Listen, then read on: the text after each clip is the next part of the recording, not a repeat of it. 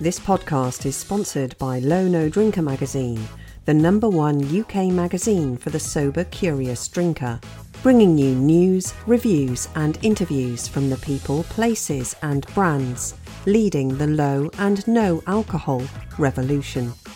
As a Sober Rebel listener, use code SOBERREBEL15 to get 15% off any digital or print subscription from the Low No Drinker magazine for six whole months.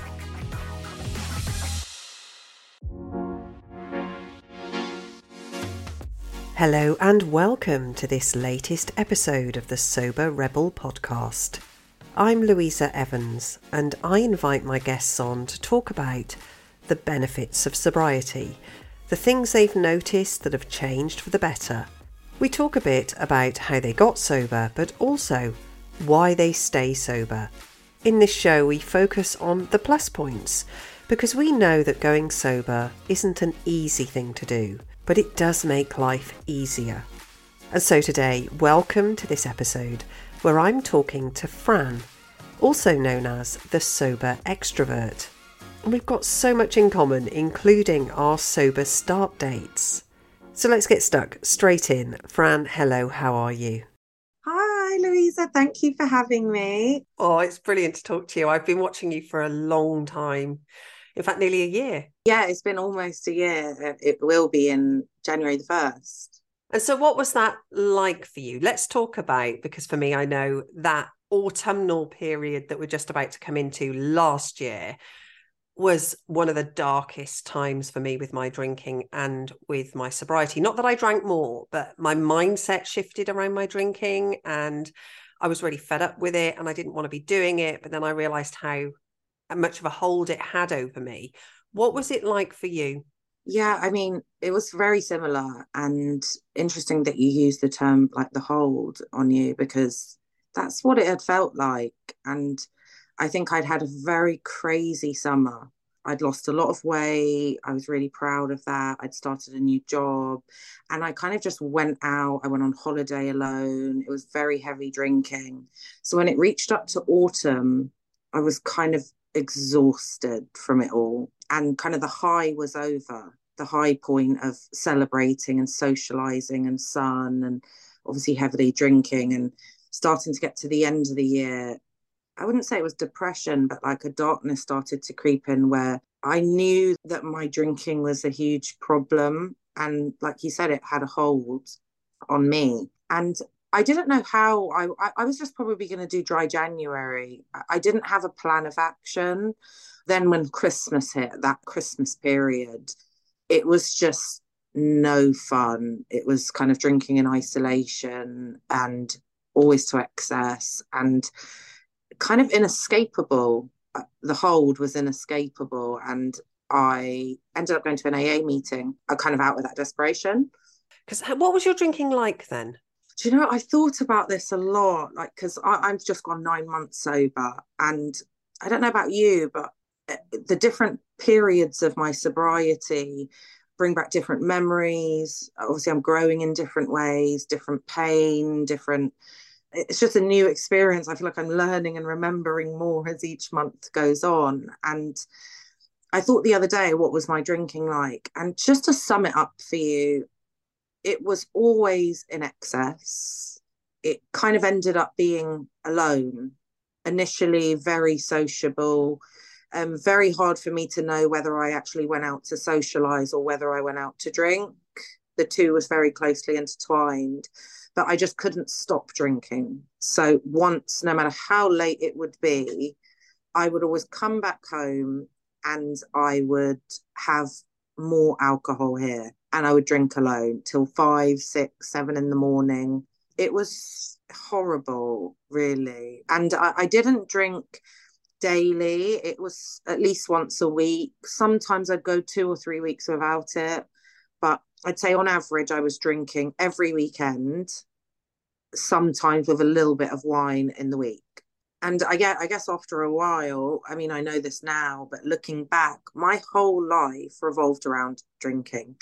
If I'm being completely honest, it was the thing that I looked forward to the most. And in hindsight, I feel like I organized everything else in my life around drinking. Yeah.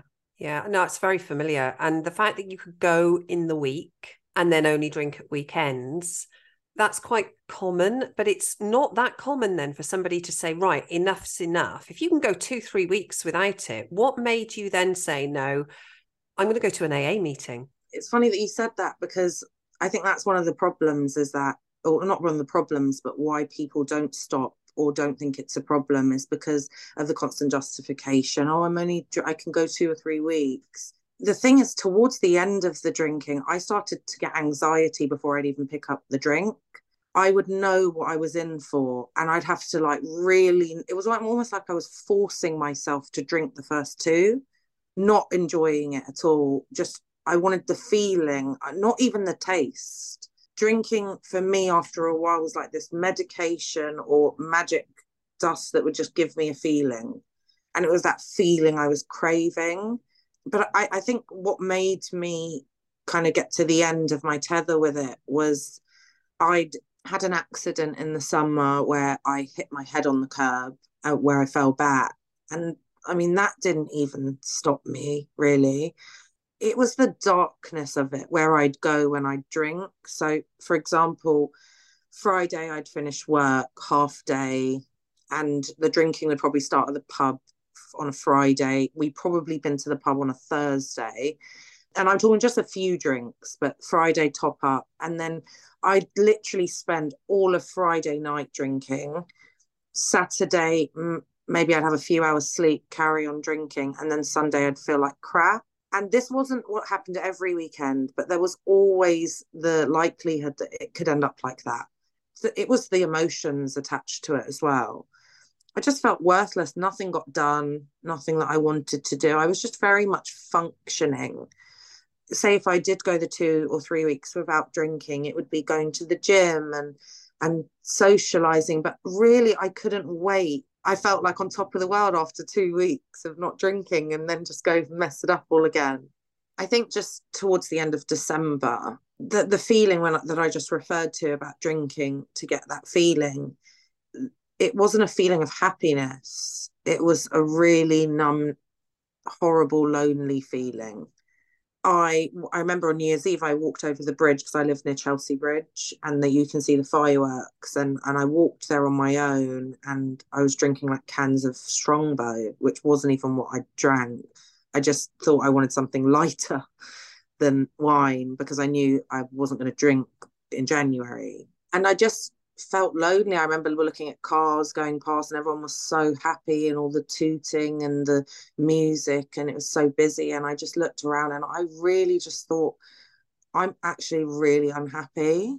And I hated everyone on the road and I hated the celebration. And I just went home and went to sleep. And and that day, sorry, I, I didn't mention that I had gone to an ACA meeting, which I don't know if you've heard of that fellowship, have you? I haven't, no on New Year's Eve, I remember I woke up and there was like a bus strike, a train strike, and I thought to myself, tomorrow I'm changing my life for a month. So I need to go and do something today that's going to be therapeutic or self reflective or something that's going to, I can learn to change my mindset. So I'd found this thing on Eventbrite called ACA, and it stands for Adult Children of Alcoholics and it's a fellowship associated with AA, but it focuses on adult children and the inner child and growing up in a household with an alcoholic, which I did. But I didn't know it was a fellowship at the time. I imagined it was going to be in a room with a speaker at the front and maybe some kind of psychologist, and it was going to be like a panel discussion because that's some of the events I was used to going to. I sat in the meeting. I thought I was having a panic attack because it was in a recovery center and I almost walked out and I thought, this is not for me.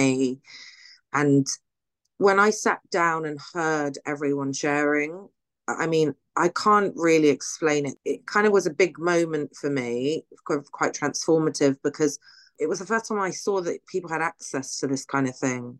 And I mean, ACA, it's deep stuff it's all about trauma it's all about the effects that secondhand alcoholism has on you and i was sitting there with an alcohol problem myself so it was like a double whammy And then that night, obviously, I went home and, and had the drinks and went on the bridge. And then on New Year's Day, I decided, okay, I'm going to go to AA today. And yeah, then my journey started really. I think I've gone around the houses, but hopefully that sums up for you. no, that's a brilliant scene setting, isn't it? I mean, how brave to go into something like that. As I've said, to the outside world, you're a normal drinker, maybe a bit too much, maybe you don't have an off switch, but hey, you're like everybody else, you know, don't worry about it.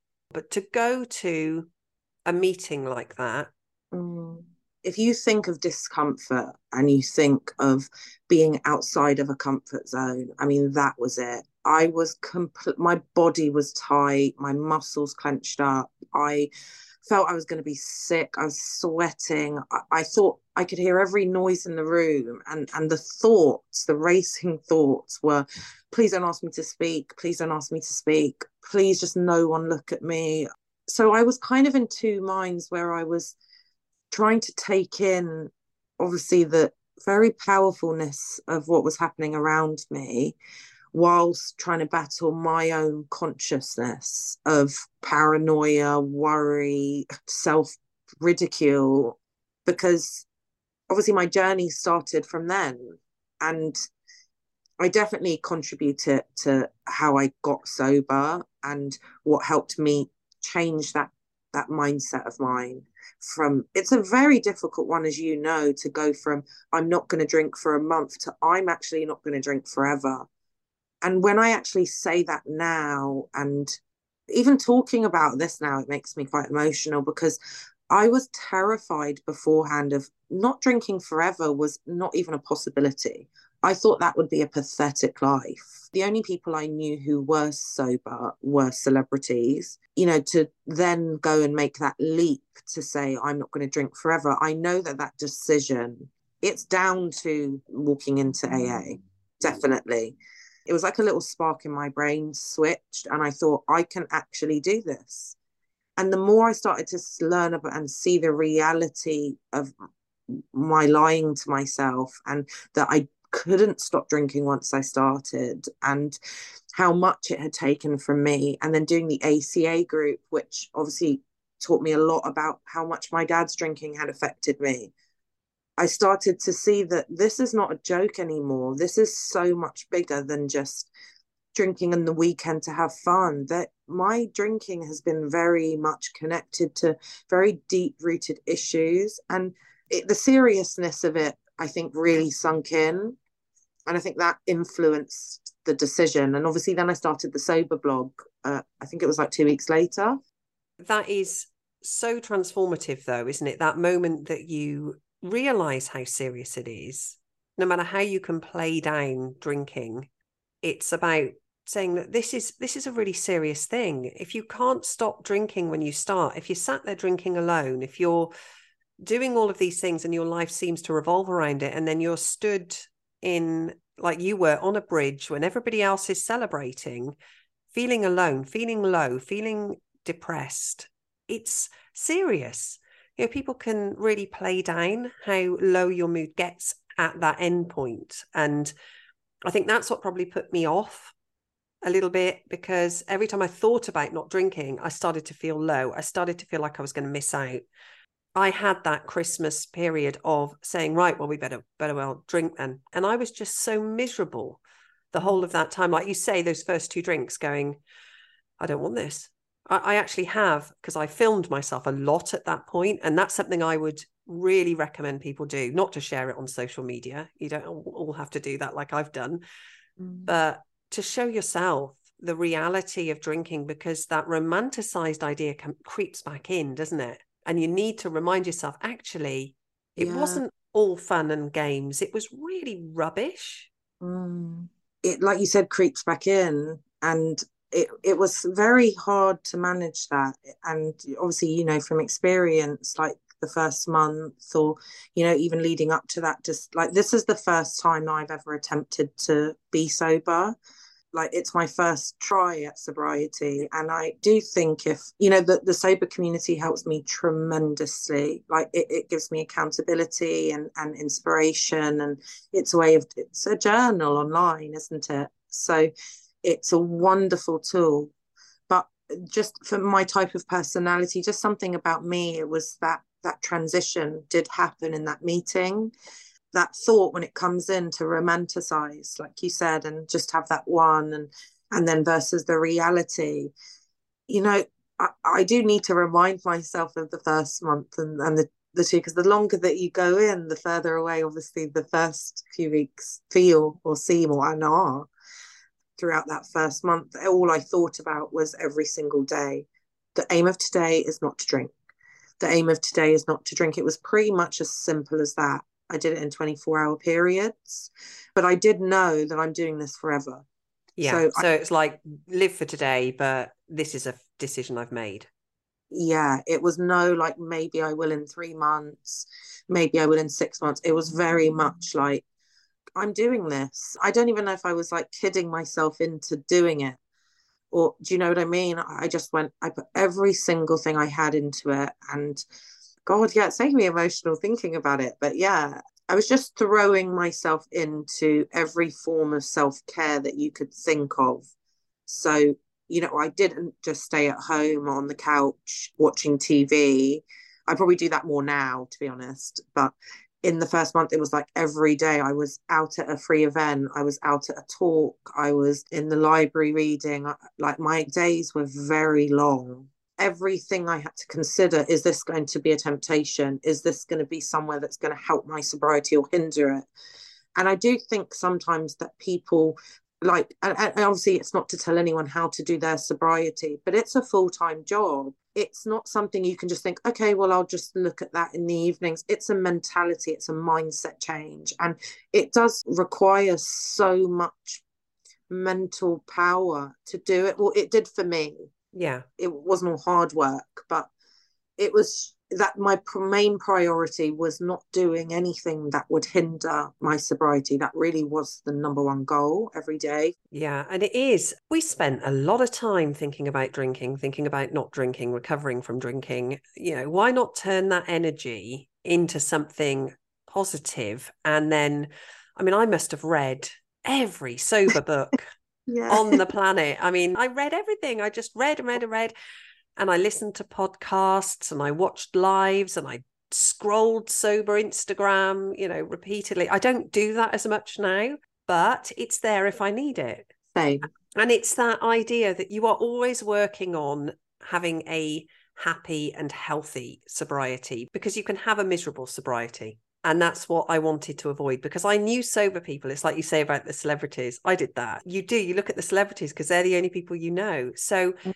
I think you've got to do what works for you rather than feeling there's a right way or a wrong way to do this. The only thing you have to do is make sure you don't have a drink that day and that you're also working on your emotional sobriety so you don't get triggered. Absolutely. Yeah, I'm glad you mentioned the emotional sobriety because, yeah, when that period of entering into emotional sobriety hit me, it was like, wow, all of these things come back that only somebody who has had a problem or problematic drinking and then does sobriety, I think, can really understand.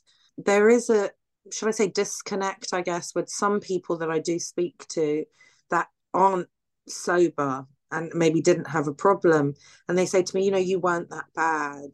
And, you know, it wasn't that much of a problem. And it's just ludicrous to me because it was such a problem, evidently. And even though I did mask it quite a bit and hide it, people knew. But I, then again, I was around a lot of heavy drinkers. That was my circle. So we all drank together. And someone who drinks as much as another person isn't going to think the other person has a problem because then they might have a problem. And yeah. And I guess, just like you said, it is about what works for you. And getting to that emotional sobriety, it was uncovering all of the reasons why I drank and seeing alcohol for what it really is, not just the drink, but everything it gave me as a personality, everything I needed it for, why I kept going back to it.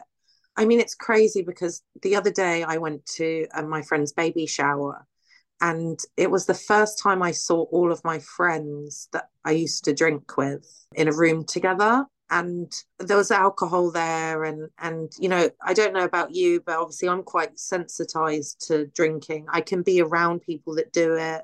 You know the temptation it hasn't completely gone away. Uh, like i mean sometimes i i still do have that romanticized thought that comes in and says oh that would be nice but i know better. So yeah. it quickly disappears but i mean in the room I, I wasn't didn't look at alcohol and think oh i want some. I looked at it and thought not to be rude, but this is quite sad because I know that if I was here and I was drinking, it would be a horrendous time for me and including everyone else because I was I'm quite extroverted and I'm quite can be come across forceful sometimes maybe. And when you amplify that with booze I mean I just come alive by about 100% when I was drinking and not in a good way it was very strange because it was kind of like my old life staring me in the face. But I'm different now. So it was putting kind of like a newer version of yourself into the figurative past. It was just bizarre.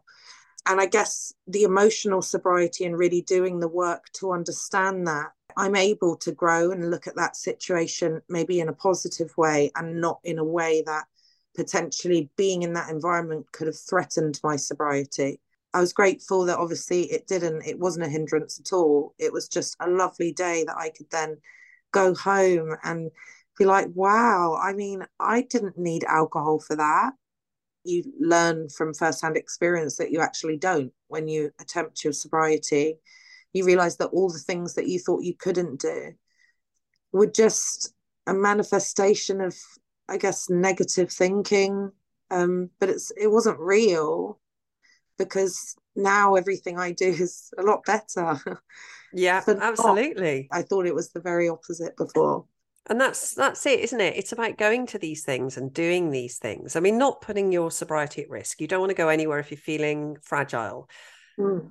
But as time goes on, going to things, doing the holidays, doing the events, the birthdays, the baby showers, the christenings, the weddings, and then doing it sober, but with an awareness. So, mm. really being on your guard and challenging, you know, why is that tempting to me at that point? What is going on here? Not that you're tempted to drink, but you need to get rid of all those automatic thoughts that are saying, wouldn't this be nice? Wouldn't this be nice? No, it wouldn't. I, what I've always said throughout my sobriety is that if there's a thought if there's like a yearning or desire to drink or that romanticized idea enters my brain, what I do is I have to dissect it in the moment. So I have to pick it apart and look at everything, every part of it. Why would I want that drink? What would the drink do for me? What would happen afterwards? What am I craving in this moment that I think, you know, everything you ask. I mean, I could be there for an hour just thinking about this one situation, but it transforms it from the romanticized to the reality. You know, it's gotten to the stage now where alcohol is so far removed from my life. I'm starting to not even recognize that person. I, I don't know about you, but the more and more that I go, I look at the girl that was in this room drinking on her own and calling people and listening to very depressing music just in a very dark place and doing that continuously and the the reality is is that's an extreme it, it was very extreme for me I, I mean i could drink sometimes for three days without stopping the reality is is that is always going to be a potential end goal if i have the first drink i have very little control if not no control over it whereas sobriety is the beauty of having control, which I really never thought I would ever love. I mean, I ran from control. I ran from anything that was secure or stable. I've just been like that. I'm quite a spontaneous person, can be impulsive. When you have those qualities as a person already, alcohol just amplifies that to a point of disaster. So yeah. now experiencing the other side of having control in my life. And I thought it would make me stiff and boring. It is so lovely. And even I think I saw someone's post the other day on Instagram and it said about Saturdays and having the whole day to do whatever you want. I mean, it's just amazing to, you know, you are going to the gym or for a long walk or having your coffee, but I just feel like you make the most of every hour. Um, you do. Yeah, and that's obviously really special. So I ask my guests on here to talk about three things that have improved for them in their life in sobriety. What's your first one? So I'd probably say clarity and focus. Those two things are huge. Well, they're two wrapped up in one, I guess. I guess when, when you take away that fog that alcohol added, the complete disarray of emotions and thoughts, that's now been transformed into very clear, concise thinking. I don't second guess myself. I'm not constantly at a mental battle of what to do every day. Should I? Why did I? Blame, self ridicule. You know, that's been eliminated and it's kind of been replaced with this very tremendous feeling of I know what the goal is. And I'm not saying everything's clear, but I've just got a very strong sense of direction and control in my life that I didn't have when I was drinking. It's actually saying I'm going to do something and doing it. And, you know, that focus, it's knowing that I actually want something from my life. And to be honest, like where I'm heading, like in terms of career and stuff and what I spend my time doing, a lot of it is wrapped up in my sobriety. My sobriety is responsible for it because it's just transformed my mindset and what I care about now you know, before I'd say I was very much coasting along day to day, looking forward aimlessly. It didn't feel aimless at the time because it never does. You know, you think that going to the gym and going to the job that gives you structure, that gives you focus, but these are just they were things that just used to occur in a schedule. But when I talk about focus now, it's really looking in at the future and thinking like, how am I going to attain those goals and, and stick to them. And I'm able to do that, I guess, because I wake up clear and I wake up without the fogginess. Like it's transformed, I guess, just my mindset a lot. Uh, we, we all have bad days, but if I have a bad day, it's because something has happened, or it's not because I know that there's this deep lie surfacing around everywhere. That's so interesting again, because you say you didn't drink every day and yet you felt that fogginess mm. as a mm. drinker whereas I think people would assume that you're going to feel that fogginess if you drink every day because you're waking up with a bit of a bad head and a hangover and everything else. But alcohol stays in your system, it stays in your body. Your body has to process it. And in that learning about alcohol that we've both done on this sobriety journey, you learn how much it's impacting your thinking, your ability to feel joy, your whole life is being impacted. And then, of course, you've got that anxiety that sits mm-hmm. underneath mm. down to the chemical reaction in, in your body and brain. So it, it was affecting you, you felt, even when you weren't drinking. Yeah, and it's so important that you've brought this up. Like you've literally taken the words from my mouth because that's the concept that I'd had before that alcohol only affected me when I was drunk and hungover but it was so different to that like obviously my de- hangovers would last two days then i'd have no energy. I would just want to eat and lay on the sofa feel depressed and then the next you have those four days to recover. But then you do the whole thing again. So really my mind was never clear the way it is now if i'm completely honest. And you know you mentioned about the not drinking every day. And it's so interesting because even now when you know, I speak to people and they say, yeah, I used to have like a bottle of wine each night or maybe a few glasses. There was one stage of my life that I did that. And it, I was about 26 and I was drinking two bottles of wine a night. And I did that for about a maybe a year or, or six months or something. I can't remember. But, and I put on a lot of weight. And then I don't know how I fell out of that habit, but th- that I never did that apart from that period. And do you know what it was, if I'm completely honest? It was that I couldn't probably trust myself with my job to have that one bottle. I was more of an excessive drinker. And if I'd had those two bottles with the job I was doing, I was scared that I would just call in sick. I wouldn't be able to have my job. So the weekend was like the safe time to do it. Yeah. It, know what I mean? And maybe I would have done, but a bottle a night wouldn't have worked for me. You know, I want to know that I don't have to wake up and do anything tomorrow and I can still go out if I wanted to. So I didn't realize how cloudy I was until coming out, thinking now how I feel. We're aware of every, if I have like a muscle pain or a headache, I'm so acutely aware of my body and my mind now, which I wasn't when I was drinking. And, and we do underplay it a lot, but it was just horrendous, the fogginess, even though I didn't drink every day. Yeah.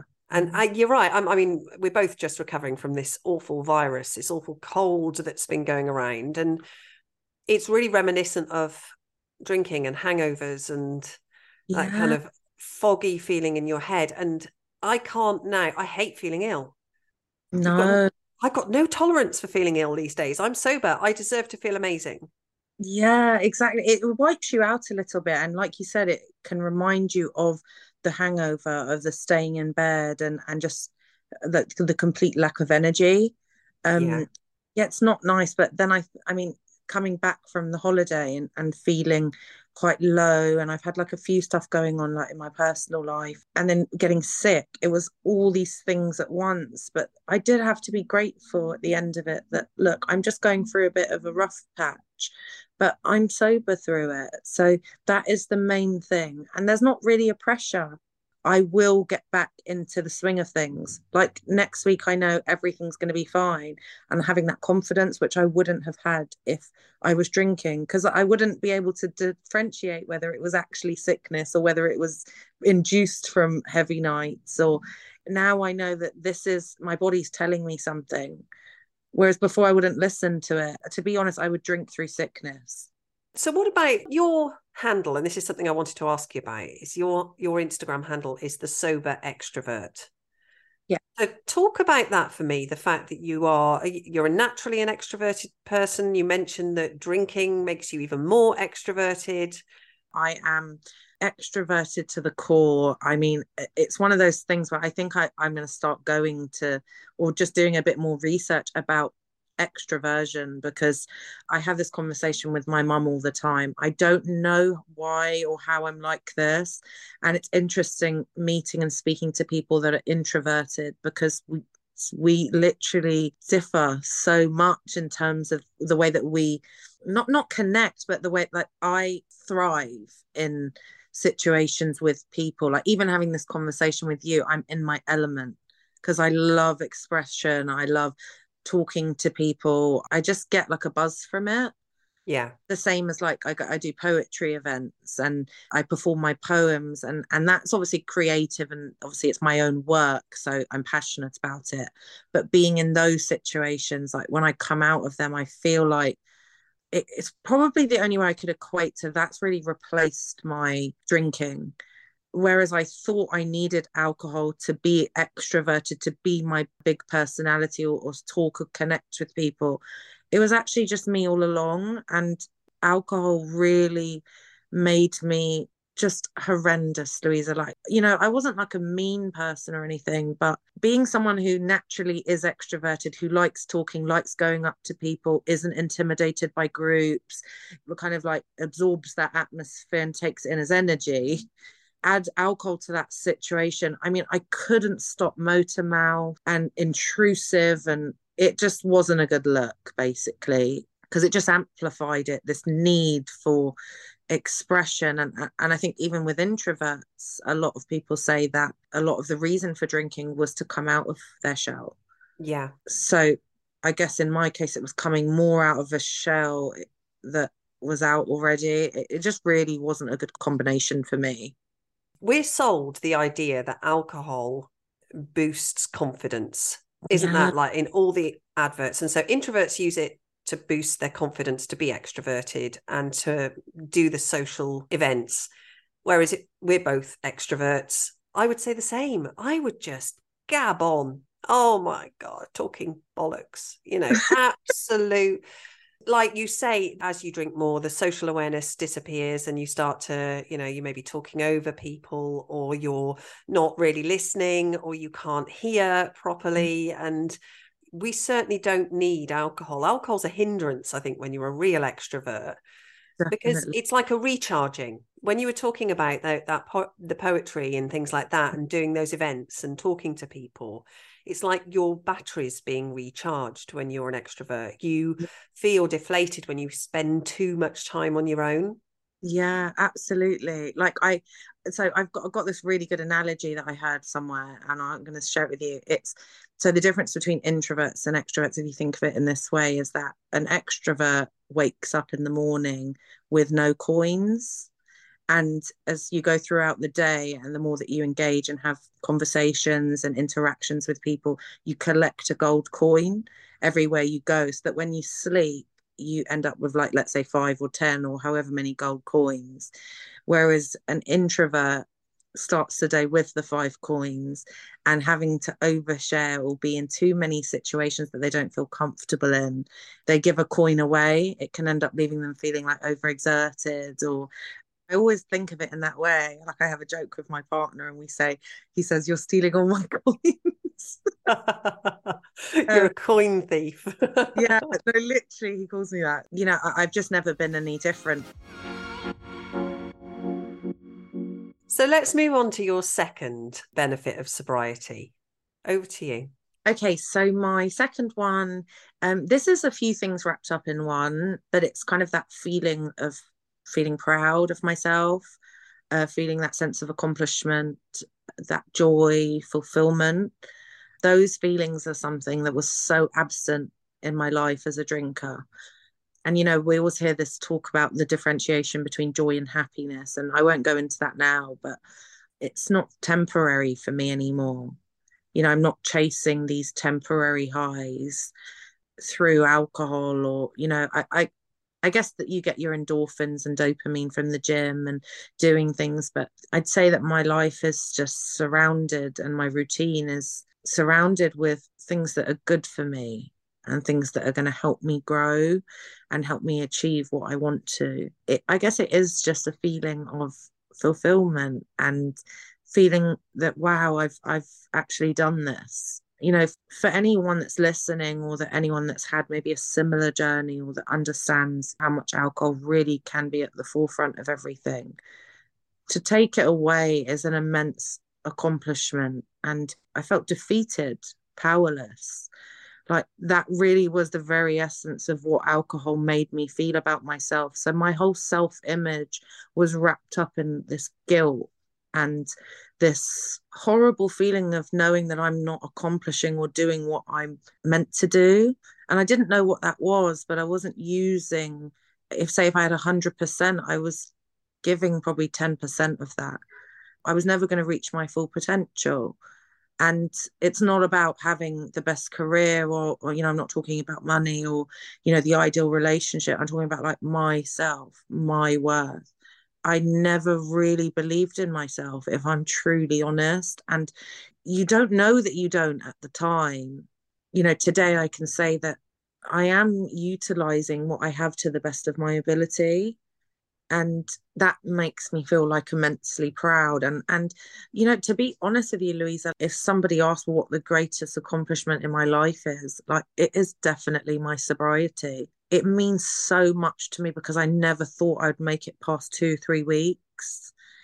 You know, two months to me was crazy. So to know that I'm responsible for that, that I've made this decision, like it's given me a boost, a real boost that's not laced with a, a drug or, you know, something that's just been given to me that elevates my mood. It is real.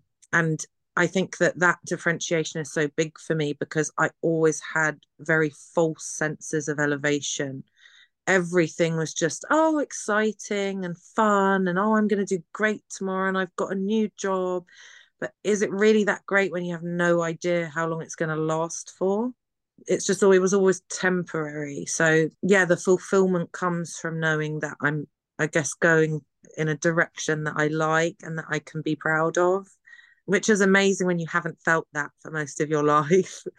uh, learning it at 32 is pretty, I mean, I'm very, very grateful for that. Yeah, I mean, I'm learning at 45, so I wish I'd learned it at 32. I really do.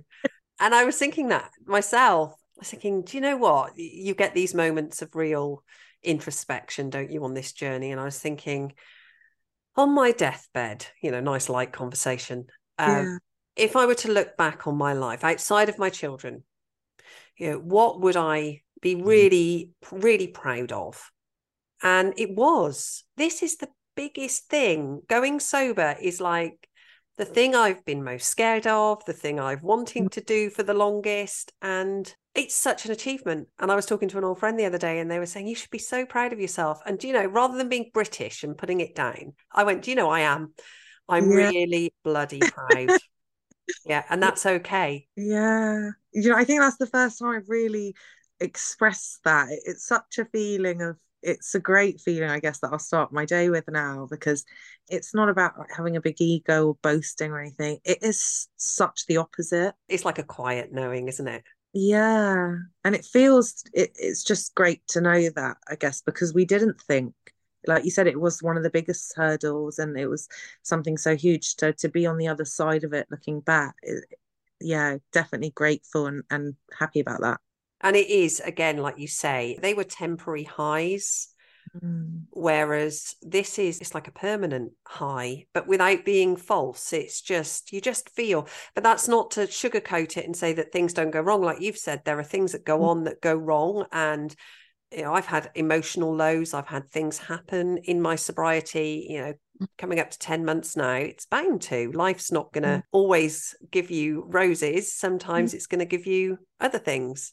Yeah. So it's, it's that natural baseline of pride, fulfillment, pride in yourself. You're not in competition with anybody else but yourself. And that's magical. Yeah, magical is the word. so, what's your third thing then? So, I'd say the third thing is I mean, can I say everything or just every day? Yeah, um, go on, I'll let you. When I got sober, I was in a very, very dark place. My drinking had taken like a turn that I'd started to lose relationships with friends. I'd lost my job. This had never happened to me, but it was really like everything in my life was taking a dark turn. And I, I was working in a job that I got, got decent money in, and uh, I could find another one that wasn't a big deal. But longer I went sober, the more it changed what I wanted to do. You do all this growing and this self development, and and just so anyone listening, I, this just comes inevitably. So when you stop drinking, there's all this mental space left to be filled. You don't realize it until you've gone, you've abstained for however long, a few weeks or months, however long it takes, but you've got room for the reality of things that you were numbing before. You know, it's very hard to look at your life with clarity when it's throwing in bottles of wine every night or every weekend. It does inevitably take away that clarity. So that comes back, but it comes back with all these emotions, and there's room for that to be replaced into focus, dedication, motivation. And I think that's what I started to find that, you know, I couldn't be upset about everything that I'd lost, but I had to keep going. Once I gave up the drinking, all of this creativity and all of these feelings came rushing back to me. And it's just transformed what I want to do, the message I want to send out, who I want to be well, I've done my course in life coaching and I just did my exams. I've got a bit more coursework to hand in, but yeah, I'll be qualified, yeah, by the end of the year. So I'm just looking into setting up my practice and my website and stuff, which is just crazy. I'm also doing a course in hypnotherapy. I want to oh, do you'll that. love it. Yeah, we've we've done introductions to it. Um, we've done quite a bit of it, but I want to do the full blown diploma. So I'm going to start that in the new year. But just what has sobriety done for me? It has transformed. I can never go back to that job I was doing before. I started volunteering at a charity and they gave me a job which is freelance. So it works perfectly around my schedule.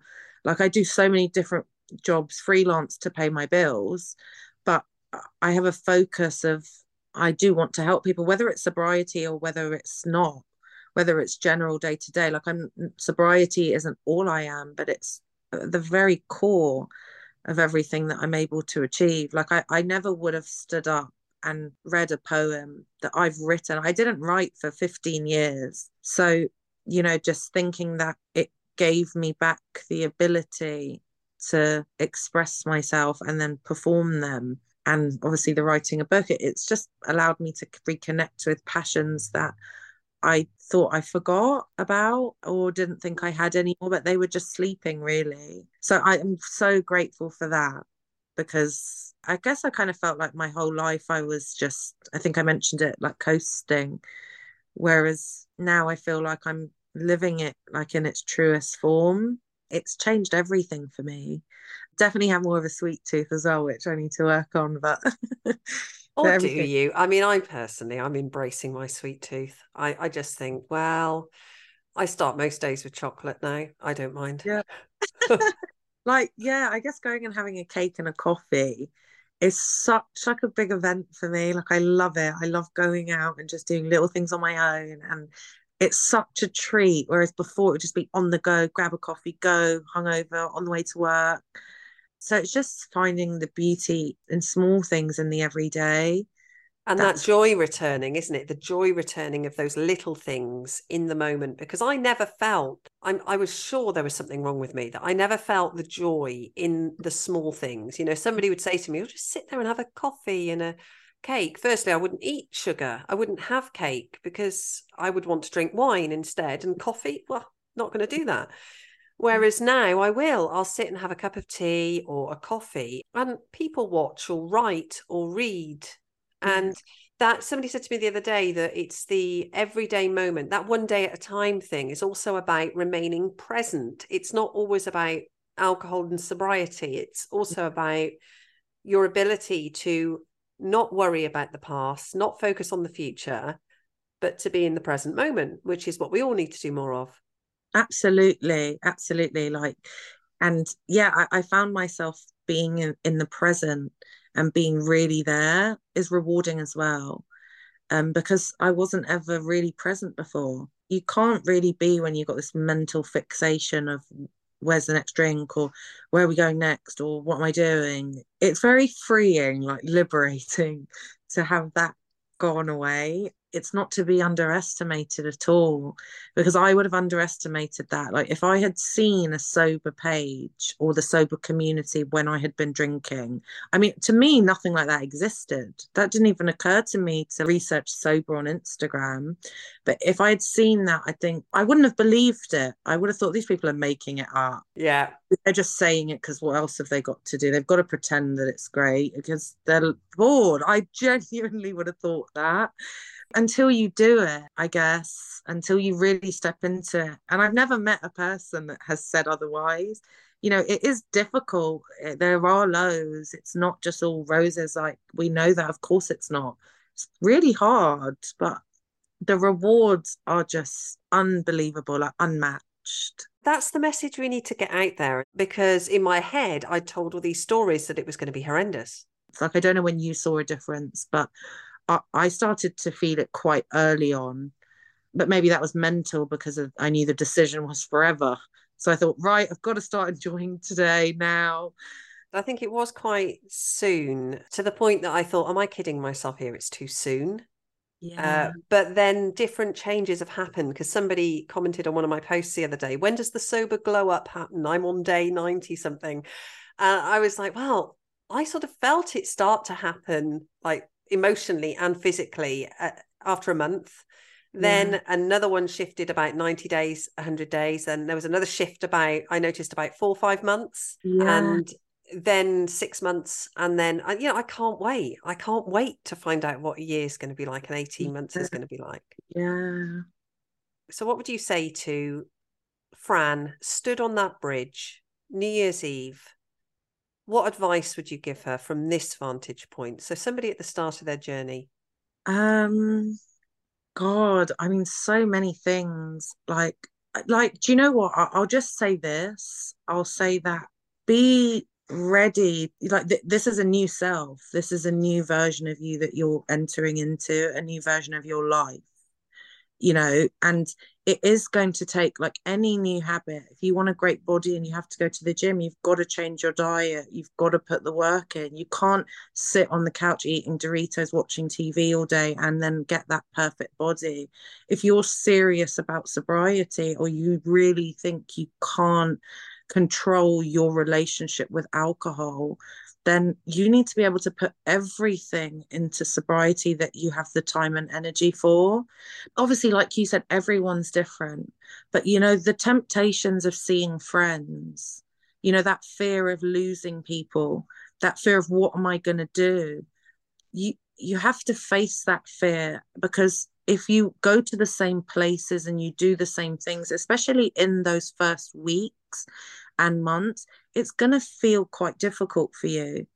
I'd say a schedule helps. You have to be prepared that it's not going to be easy, that there are going to be moments of temptation. You are training your body and your mind something entirely new and trying to break down a practice and a routine that has been consistent for tens or 15 years, however long. So you have to be able to put everything into it if you want to see the result. If you want a new life, there is a little bit of letting go of the old one. And to be honest with you, I was full of fear leading up to what will my life look like? And is it going to be boring? And am i going to have the same friends? And how will i get through christmas? But that's part of the romanticizing of alcohol. That's what it leads down to. Like switching that narrative has to come from realizing that it's not about the Christmases and about the friends. It's about you and your relationship with alcohol, and then how it's ruining all of the other things externally. It's this substance in your life that is chipping away at you. And if that's the relationship you have with it, then it really is about looking in, di- dissecting that, and trying to put in place a routine that you can sever that relationship with it. Just doing what works for you. Like i had to stay busy sobriety being my number one priority. Do you know what? I think it always will be won't it? I think it always will be because it's like the linchpin of this happy life you have now. It's it's at the core. Yeah. So christmas for you this year how are you feeling about christmas and autumn and winter now Oh my gosh. I mean, yeah, it's so bizarre because I said to you on the beginning of the call that I actually can't wait for autumn. I mean, we're in autumn already, but you know, it's such an exciting time for me because I'm coming up to one year and it's going to be my first sober Christmas since I was a child. And not just that, Christmas for me has always been, as it is for most people, the whole period of December, excessive drinking by means of celebration to to be honest, I don't even know where I'm going to spend it or who I'm going to spend it with this year because my mum lives in South America and my dad lives in America. That, that doesn't even phase me. I'll be really honest with you. I'm so excited to just, I'd like, I'll probably get some of that alcohol free fizz just so I could have got something. And, you know, you still treat yourself to desserts and whatever. I just can't wait to wake up on January the 1st, 2024, and actually say, like, I did it. Yeah. Do you know? It's crazy. I haven't been more excited for something actually. yeah, it's tremendous. And it's going to be like a emotional experience because obviously it's the achievement and it's, you know, the one year of knowing that I stuck to it in general, I'm just excited to be present and to have a Christmas I remember yeah, just all of it and just looking forward to obviously what's next year going to be like, you know, and, and I guess looking back on what have I achieved in this year, that's going to be a really good telltale of, you know, this probably is the first year of my life that I have made such a drastic change and improvement in most areas. And that's crazy to say, but obviously I know it's because I got sober yeah i'm on the same page completely yeah. on the same page and you set your new year's resolutions and you you sort of say oh, this year is going to be different this year i'm going to lose weight or go to the gym or do all those things but yeah. this was the first time and i was nervous about it being January the 1st my sobriety because I didn't want it to be bulked in with this idea of a New Year's resolution. Same. yeah, it was like, but this is a lifetime resolution for me. And I can't wait. I can't wait for Christmas. I can't wait for like the the cozy jumpers and the mm. fire and the hot chocolates, which I'd never have allowed myself before. Marshmallows, cream, the works, you know, and and being present with the family. Yeah. I can't wait for it. It's going to be amazing. So we'll have to do something phenomenal to celebrate. Yeah, absolutely. I might even throw a party. I don't know. Like, oh God, I don't know. I might I might host a poetry event actually. But yeah, like you said, it's, it's amazing. Obviously, you have family, so you know, kids, and it, it must be so special for you to know that you don't have to drink through it and just really be present. I didn't want to do it as well for the first. I like I, I thought, oh, is this a bit too over the top? Is it cringe? Is it everyone thought I was just doing dry January, you know. But for me, I kind of I do like it. I love it now because every year it's going to be like, what am I going to achieve this year that I naturally am going to achieve or or do? So yeah, exciting times. I'm really looking forward to it. I'm glad that we spoke today because it's put a real spring in my step for the rest of the day. Oh, I'm pleased. It's been absolutely lovely to talk to you. We've been following each other for ages, and yeah. with Instagram, you don't get a chance to connect as well. You know, it's really nice to sort of chat face to face like this. I absolutely agree. Well, thank you for having me on. It's been a pleasure. And just to remind you that this podcast and all opinions contained within it is simply a positive look at what it means to be sober it isn't designed to lighten the subject of alcohol abuse, rather, show that there is light at the end of the tunnel for anyone considering sobriety. It's for the purpose of inspiration and entertainment, and not a replacement for therapy. Alcohol use disorder is a serious subject, and so if you're struggling, then please seek the help of a trained professional and don't suffer alone. Until next time, take care.